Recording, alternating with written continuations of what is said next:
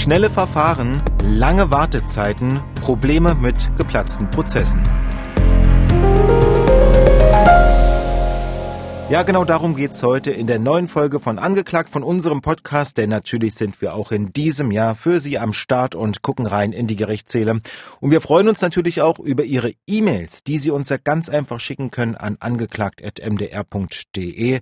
Der Alltag im Gerichtssaal, das ist unser Thema und damit Sie den nicht verpassen, einfach diesen Podcast abonnieren und Sie sind quasi näher dran als nirgendwo. Wir würden uns freuen und wir, damit ist auch klar, ich sitze natürlich auch im neuen Jahr nicht hier alleine, sondern bei mir in der Thüringen Gerichtsreporterin Conny Hartmann. Hi Conny. Hallo Olli. Und wir wollen in dieser Folge mal ein bisschen zurückgucken, aber wahrscheinlich auch vorausgucken, denn natürlich Corona beschäftigt auch den Gerichtsalltag eigentlich seit ja, seitdem es angefangen hat. Seit äh, März 2020 oder April 2020, wobei man mal sagen muss, dass es diesen großen Lockdown, den es überall dann gegeben hat, jetzt schon im vorvergangenen Jahr, den hat es bei den Gerichten nie gegeben. Gerade die Strafgerichte, wo es ja um so viele Fristen geht, die haben also weitergearbeitet, insbesondere die großen Strafkammern an den Landgerichten, die die schweren Verbrechen machen, die haben überhaupt nicht pausiert, weil dahinter steckt ja, eine Untersuchungshaft darf nur sechs Monate dauern, dann muss der Prozess losgehen. Und geht er nicht los, dann kommt der Angeklagte auf freien Fuß. Das betrifft also auch Mörder, Totschläger, Vergewaltiger.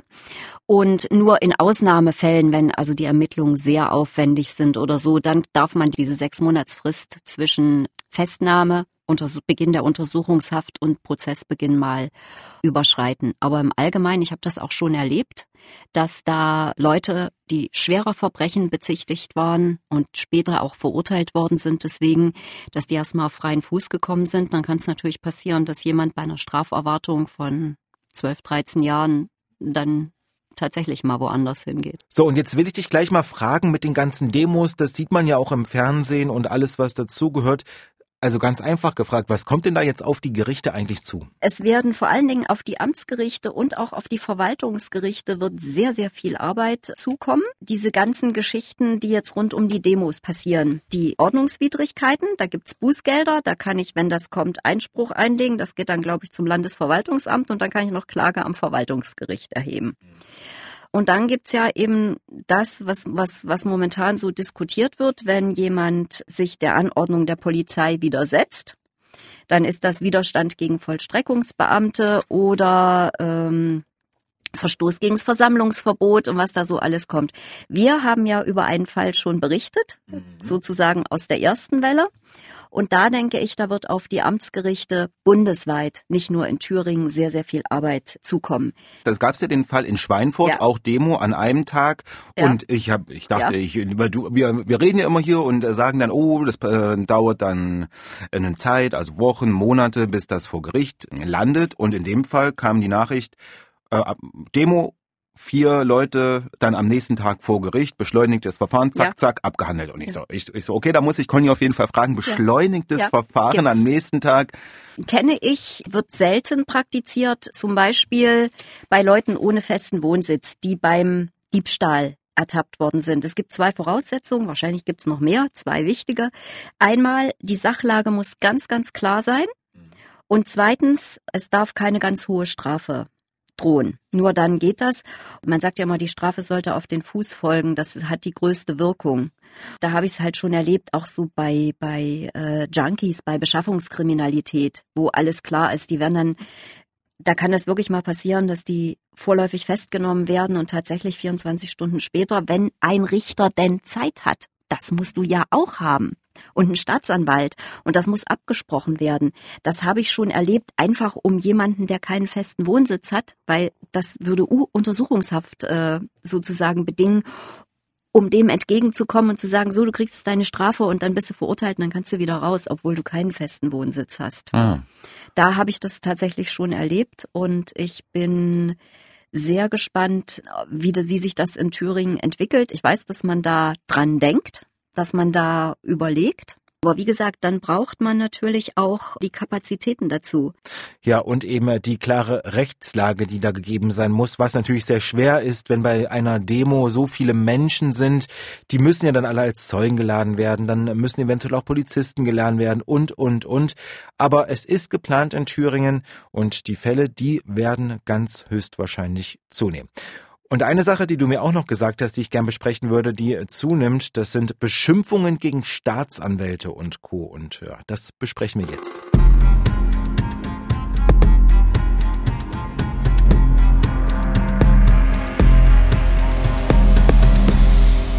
Manchmal wird es ja in der Verhandlung kurz erwähnt. Ganz, ganz üble Sachen, die meisten natürlich anonym. Das heißt, die kann man sagen, warum das zugenommen hat jetzt aufgrund dieser Corona-Situation? Ja, ja, ja. Oder ja. wenn, glaubst du, die das, Menschen werden da, die Hemm Hemmschwelle fällt? Also ich kann das, ich, so, ich, du hm? weißt, ich, ich, ich weiß, maße ja. mir nicht so gerne an, Leute einzuschätzen, aber natürlich ist das alles im Zusammenhang mit, mit diesen Maßnahmen. Will ich jetzt allerdings dazu sagen, es gab natürlich auch Entscheidungen bei Zivilgerichten, wo Verfügungen der Stadt aufgehoben worden sind. Also, wo es zu hart war, was die Stadt angeordnet hat. Dass ich erinnere mich, war letztes Jahr, da ging es um einen Clubbetreiber, der hat dann Recht bekommen, dass die Auflagen zu hart waren, die man ihm gemacht hat. Auf jeden Fall eine Tendenz, die äh, auch nicht, nicht gut zu beobachten ist, ne? wenn man das nee, ähm, ist mal so... Nicht, ist nicht schön und die, ich glaube, die meisten belastet das auch, wenn sie privat beschimpft werden. Also wirklich nicht schön, was die Pandemie auch im Gerichtswesen für Auswirkungen hat. Aber wir wollen jetzt noch einmal in den Gerichtssaal direkt reingehen. Denn Pandemie, das heißt auch, dass Prozesse geplatzt sind und der Prozessplan einfach durcheinandergewirbelt wurde.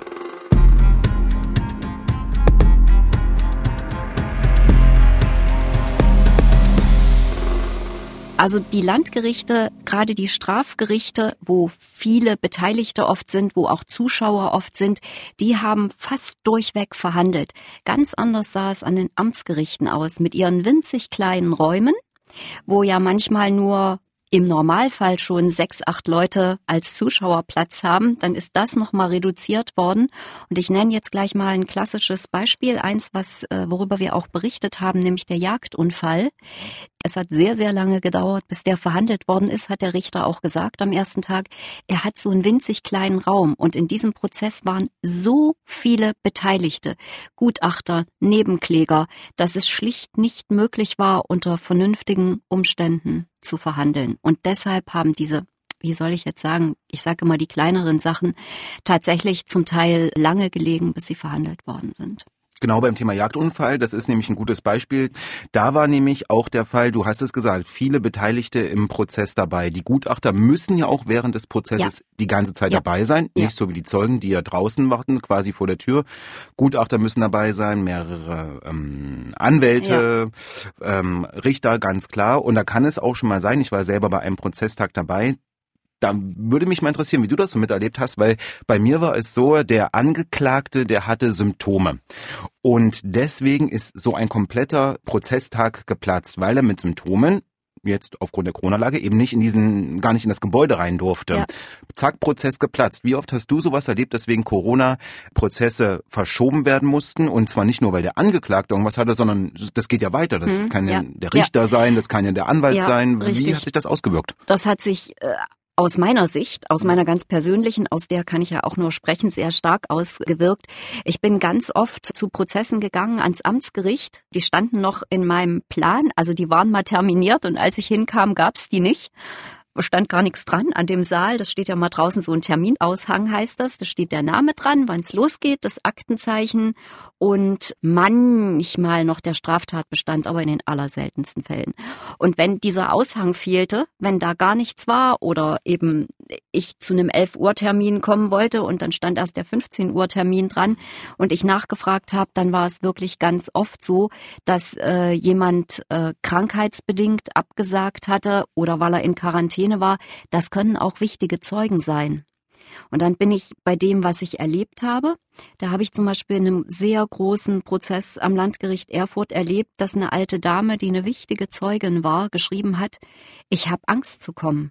Ich will nicht kommen. Ich, ich gehe eh nicht auf die Straße und jetzt muss ich ins Gericht. Und dann hat der Richter auch gesagt, er wird der Dame nicht schreiben, sie muss kommen. Das wird er nicht tun. Und es war in dem Fall dann auch so, dass es so ein halbwegs Geständnis des Angeklagten in dem Fall gab, äh, so dass es auch auf die Dame nicht mehr ankam.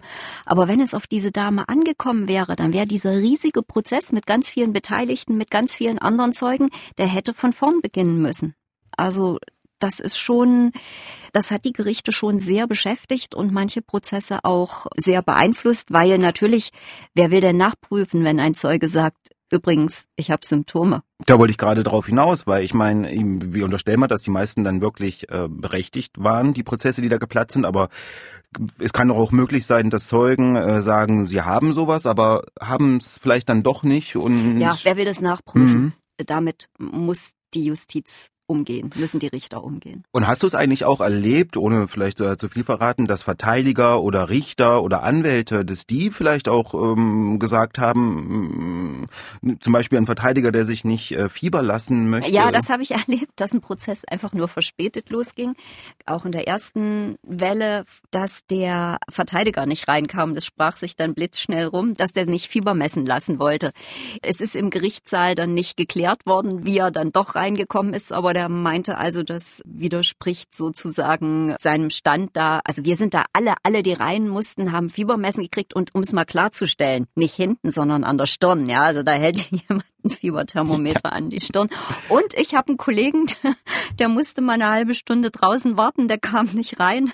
War, äh, ich mache ja auch Fernsehbeiträge ja. und das war der Tonkollege, der kam nicht rein, da war die Temperatur erhöht, aber beim dritten Mal hat's dann gepasst und dann durfte er doch rein. Ja, das ist wirklich, was man da erlebt, ist teilweise sehr kurios. Ich habe es ja schon gesagt, diese Messgeräte. Vielleicht kannst du noch ganz kurz mal so ein bisschen äh, aus Nähkästchen plaudern, wie denn so Richter auch damit umgehen. Weil ich war zum Beispiel mal dabei, ich mir ist dieses Messgeräte-Beispiel in Erinnerung geblieben, ja. weil die haben dann wirklich geguckt und ja. äh, während des Prozesses gesagt, oh, äh, wir müssen jetzt mal doch wieder ja. die Fenster öffnen. Ja.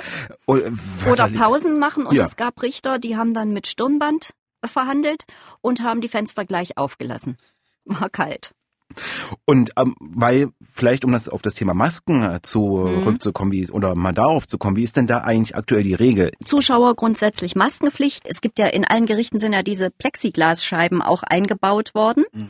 Wenn die da sind, dann braucht man, also dann ist es freigestellt, dann kann man die Maske auch absetzen. Ich erlebe es auch, dass Leute die Maske trotzdem auflassen, also Staatsanwälte, Verteidiger, obwohl sie diese Plexiglasscheiben haben. Den Zeug, die Zeugen dürfen die Masken abnehmen nehmen, damit man denen ins Gesicht schauen kann. Und nicht alle Zeugen haben so Plexiglasfenster und trotzdem dürfen die meisten abnehmen. Und es gibt Richter, die verhandeln auch mit Maske. Ja, und es gibt auch so ganz neue Bilder im Gerichtssaal. Wir sprechen das auch immer wieder in unseren Podcast-Folgen an. Also Sie merken, da sind wir wirklich sehr nah dran. Und damit Sie das nicht verpassen, hier nochmal der Hinweis. Podcast abonnieren, wir freuen uns auf jeden Fall sehr darüber. Und jetzt sprechen wir darüber, dass die Prozesse ja nicht nur ausfallen, sondern auch nachgeholt werden müssen. Aufgeschoben ist ja hier nicht aufgehoben. Es gibt ja gerade bei den kleinen Sachen auch die Möglichkeit, das im Strafbefehlsverfahren zu klären. Da, das ist wirklich ein reines äh, schriftliches Verfahren. Da beantragt der Staatsanwalt einen Strafbefehl ohne mündliche Verhandlung. Das ist gang und gäbe. Ich kann nicht einschätzen, ob es in dieser Zeit, ich habe nachgefragt, aber es gibt da keine klaren Antworten, ob es jetzt in dieser Zeit mehr Strafbefehle gab. Da muss man noch ein bisschen warten. Da beantragt der Staatsanwalt einen Strafbefehl. Dann geht dieser Antrag zum Richter. Der Richter erlässt diesen Strafbefehl oder er beraumt eine Verhandlung an. Und dann hat der Betroffene, wenn der diesen Strafbefehl kriegt, also was weiß ich, da hat jemand jemanden beleidigt, hat eine Geldstrafe bekommen, dann kann er die akzeptieren und bezahlen, dann spart er sich die Verhandlungskosten oder er legt Einspruch ein und dann wird verhandelt. Aber es, es gibt die Möglichkeit ohne, aber wirklich nur bei kleinen Sachen, es geht bis zu maximal einem Jahr Freiheitsstrafe. Und selbst da ist es schon so, also in den meisten Fällen sind da auch Anwälte mit, mit eingebunden. Dann ist das vorher schon klar. Also ein Strafbefehl in der Höhe, den würden wir akzeptieren und dann macht es natürlich auch Sinn, einen zu erlassen. Und insofern muss man einfach schauen. Aber ich will jetzt noch was in eigener Sache sagen, weil diese Corona-Beschränkungen haben natürlich auch dazu geführt, dass es kaum Zuschauerplätze in den Gerichtssälen gibt.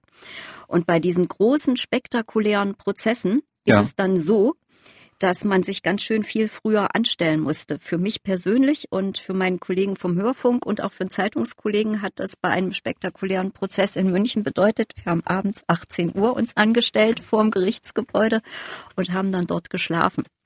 Also wir, wir haben schon da gestanden oder gesessen, als die äh, Justiz äh, die da alle gearbeitet haben, rausgekommen sind, die waren völlig von den Socken und fanden also unsere Arbeitseinstellung ganz toll. Ich fand es bisschen kalt nachts, aber ja. es hat sich gelohnt. Halb vier war der letzte Platz für, der letzte Journalistenplatz sozusagen weg. Halb vier in der Früh. Halb vier in der Früh. Mhm. Da war ich zufällig wach. Und ähm, das ist ein großes Thema unter, unter Journalisten, weil die meisten erfahren ja von diesen spektakulären Prozessen und wie sie gelaufen sind durch unsere Berichterstattung. Und jetzt könnte man ja sagen, so ist es auch jahrelang gewesen, dass man sagt, ähm, die Pressestellen wählen aus ein Printmedium, ein Fernsehsender, privat, öffentlich-rechtlich. Eine Agentur muss immer da sein, weil die ja sozusagen alle beliefert. Da profitieren wir ja alle davon, also so eine Nachrichtenagentur. Und das ist in den Prozessen auch immer so gemacht worden bis zum NSU-Prozess. Dort ist es auch so gemacht worden und dann haben zwei Leute, die nicht berücksichtigt worden sind, geklagt. Ja. Und zwar, ich glaube, nacheinander. Die haben beide Recht bekommen. Ich glaube, es gab da noch kleinere Sachen und dann haben natürlich die Gerichte gesagt, gut, okay, dann machen wir das Windhund-Prinzip, weil das hält das Bundesverfassungsgericht. Das sagt, das ist gerecht. Und das führt dann wirklich dazu, also wir waren ja noch die Waisenknaben. Wir haben uns abends, ah, 17.30 oder so, haben wir uns sozusagen angestellt. Natürlich haben wir äh, jemanden gehabt, der uns dann noch Abendbrot gebracht hat oder so. Aber als dann ich am zweiten Verhandlungstag dieses Prozesses da war, habe ich mitgekriegt, dass am nächsten Tag der Prozess gegen Stadler, der Audi-Prozess losging. Da haben sich die Kollegen schon mittags angestellt gehabt. Und du weißt, wenn der erste steht, dann kommen die anderen alle nach. Klar. Und das ist, äh, man kann natürlich auch jemanden dafür bezahlen, der sich da anstellt. Wir haben das nicht gemacht, wir haben das selber gemacht. Aber das ist momentan äh, der Stand der Dinge. Das ist mm, für uns nicht schön.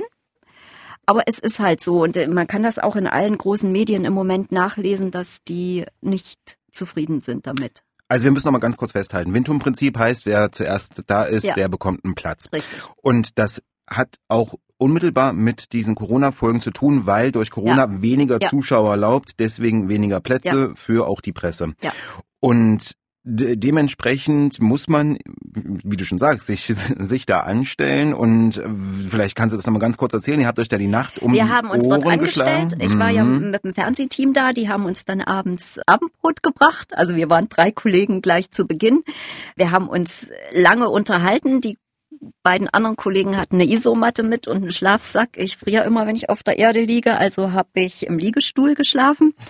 Äh, es gibt dort natürlich keine, keine Toiletten, also die sind ja nicht auf. Wir haben ja davor geschlafen, das Gerichtsgebäude wird also bewacht. Es war alles ein bisschen tricky, aber es war natürlich, ja, es, es hat sich gelohnt, also ich sage jetzt wirklich mal, es hat sich gelohnt, um wirklich dabei zu sein und einen Eindruck zu bekommen. Und äh, beim zweiten Tag dieses Prozesses war es dann auch so, dass es gereicht hat, dass wir uns halb vier angestellt haben. Also das sind so die, auch, auch so die, die Auswirkungen, dass man quasi bei solchen Prozessen früh ja. da sein muss. Äh, Gibt es denn da eigentlich, wenn du sagst, ähm, das wird auch von anderen großen Medien ja. kritisiert, was wäre denn die Lösung? Ich würde es tatsächlich gerechter finden, wie es jahrzehntelang funktioniert hat, dass äh, die Gerichte eine Auswahl treffen dürfen. Und ich kenne da nur, also wir haben jetzt hier nicht so spektakuläre Prozesse in Thüringen, von einem berichte ich gleich noch. Ich fand das bisher immer total gerecht, wie das gelaufen ist. Und ich will jetzt gleich noch was sagen. Wir hatten hier auch einen Prozess, nämlich äh, der Prozess, wo die beiden Polizeibeamten eine festgenommene Frau sexuell genötigt haben. Das mhm. ist immer noch nicht rechtskräftig. Ich habe heute gerade noch mal nachgeguckt, ist ja schon eine Weile her. Da war es dann so, dass die Schlange am Landgericht Erfurt auch fast bis zum Parkhaus ging, weil da natürlich auch die Zuschauer, die trifft es ja genauso. Wer als Zuschauer da rein will, den trifft das genauso. Und die meisten Gerichte sagen, wir machen zwei Schlangen eine Schlange für Journalisten und eine Schlange für Zuschauer, damit die eben nicht benachteiligt sind, die Öffentlichkeit, weil dann nur noch äh, Presse drin ist. Ja, vom Gerichtssaal zum Parkhaus ungefähr 100 Meter, also auf jeden Fall großes Interesse. Und ich habe das nämlich auch erlebt zum Thema Zuschauer und Windhundprinzip. Ich war nämlich auch am Amtsgericht bei einem kleineren Fall und äh, da hat der Angeklagte bzw. die Angeklagten, da waren die ganzen äh, Freunde vor der Tür. Und zack, zack, zack waren die Plätze aber sowas von schnell belegt, da konnte ja. man gar nicht gucken. Und ja. auch da dieses Windhundprinzip ja. im Kleinen dann, aber. Ja, deswegen machen es manche Gerichte so, die besetzen halt sechs Plätze, da steht Presse drauf dass diese sechs Plätze halt dann wirklich der Presse auch vorbehalten sind. Und ich, ja, kann man schon sagen, wieso habt ihr eine Sonderrolle? Ja, wir haben die Sonderrolle, weil wir diese Prozesse für viele öffentlich machen, die sonst keine Gelegenheit haben, dahin zu gehen. Mhm. Also Conny, auf jeden Fall die ganze Corona-Situation beschäftigt, die ganzen Gerichte wird sie wahrscheinlich ja. Ja, weiter weiter beschäftigen. Ich, ich denke, wird sie noch beschäftigen, wenn wir schon wieder in normalen Verhältnissen leben. Also wenn sich das für uns als Normalbevölkerung tatsächlich schon nicht mehr so abzeichnet, wenn wir vielleicht mal keine Maske mehr tragen müssen, die Kontaktbeschränkungen aufgehoben werden, da glaube ich fest dran, dass das passiert. dann werden die Gerichte immer noch mit den Nachwirkungen, den juristischen Auswirkungen zu kämpfen haben. Da fällt mir aber noch eine Sache ein. Ich weiß nicht, ähm, wie weit das bei uns in Thüringen fortgeschritten ist, aber wenn ich mir überlege, okay, wir sind im 21. Jahrhundert, die, die, Digitali ah, genau. die Digitalisierung ja. äh, schreitet voran, ist es nicht einfach möglich, Monitor bzw. Leinwand aufgestellt ja. und der Zeugen ja. zuzuschalten, Jetzt, das alles elektronisch abzuhandeln. Wie ist da der Zivilgerichte, ja. auch Familiengerichte haben in eiligen vorbei, weil wenn es um Kinder geht, da muss immer schnell sein. Äh, muss ich grundsätzlich sagen, ganze die ganzen Familiengerichtssachen sind ohne Öffentlichkeit. Da ist die Öffentlichkeit grundsätzlich ausgeschlossen, die hat da echt nichts zu suchen, weil da geht's ja wirklich um intimste Details und gerade bei Kindern geht's ja um Sachen, die uns überhaupt nichts angehen als Öffentlichkeit. Ich weiß, dass es da Verhandlungen gegeben hat. Nicht in Größenordnung, weil du brauchst ja dann auch wieder an der anderen Stelle brauchst du ja dieselbe Technik wieder, also um Zeugen zuzuschalten und die müssen dann auch in irgendein Gericht gehen, um dort äh, auszusagen, damit auch gewährleistet ist, dass ein Zeuge jetzt nicht in irgendeinem familiären Umfeld aussagt, wo hinter der Tür oder dahinter jemand steht, der sagt, mhm. wenn du das nicht so sagst, wie ich das will, dann. Klar. Also das ist nicht ganz einfach und ähm, ich ich, ich weiß, dass gerade die Anwälte, die bedauern das sehr, dass nicht äh, deutlich mehr digital äh, verhandelt wird, also online gemacht wird. Aber die Gerichte tun sich schwer, womit sie sich jetzt etwas leichter tun, das ist die elektronische Akte. Also wir werden in zumindest in den Zivilgerichten wird sie jetzt eingeführt und auch im Verwaltungsgericht. Da passiert einiges, dass die, dass also niemand mehr mit einem Wagen voller Akten über den Gang rollt, sondern dass das alles äh, digital ist. Aber muss ich niemandem sagen, man braucht dazu extreme Sicherheitsvorkehrungen. Ja. Die sind teuer, die müssen überwacht werden. Und es wird schon noch eine Weile dauern, bis sich das durchsetzt. Vielleicht bekommen wir das noch mit und bis dahin werden wir Ihnen natürlich viel mehr Geschichten noch aus dem Gerichtssaal erzählen, den Alltag beschreiben und Sie können uns auch schreiben und zwar an angeklagt.mdr.de und dann hören wir uns beim nächsten Mal wieder. Bis dahin vielen Dank und alles Gute, Conny. Bis zum nächsten Mal. Bis zum nächsten Mal, Olli.